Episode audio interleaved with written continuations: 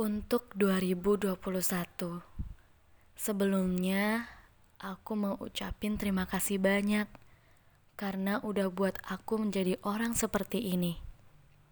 Terima kasih udah mau kuat Terima kasih udah mau tegar Terima kasih udah mau berjuang melawan rasa sakit yang tidak tertahankan.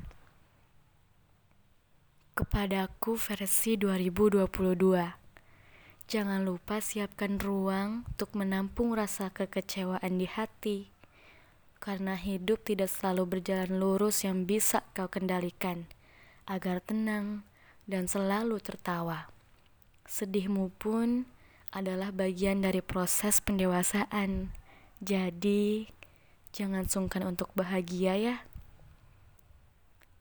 Karena bekal pelajaran di tahun 2021 itu berharga, bukan untuk menahan langkah-langkahmu, tapi untuk membuatmu menjadi versi terbaikmu.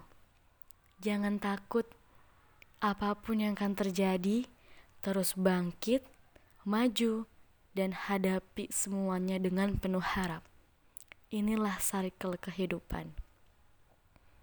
Lagi-lagi gak bosen buat ngingetin diri sendiri untuk resolusi dan harapan yang justru belum tercapai Tahun ini kiranya banyak angan dan tujuan yang bisa digapai dengan mudah.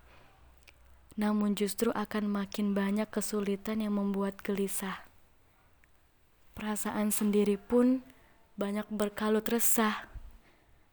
Tapi kalau dilihat-lihat lebih jauh lagi, banyak hal yang mesti disyukuri. Banyak hal yang akan berjalan dengan baik.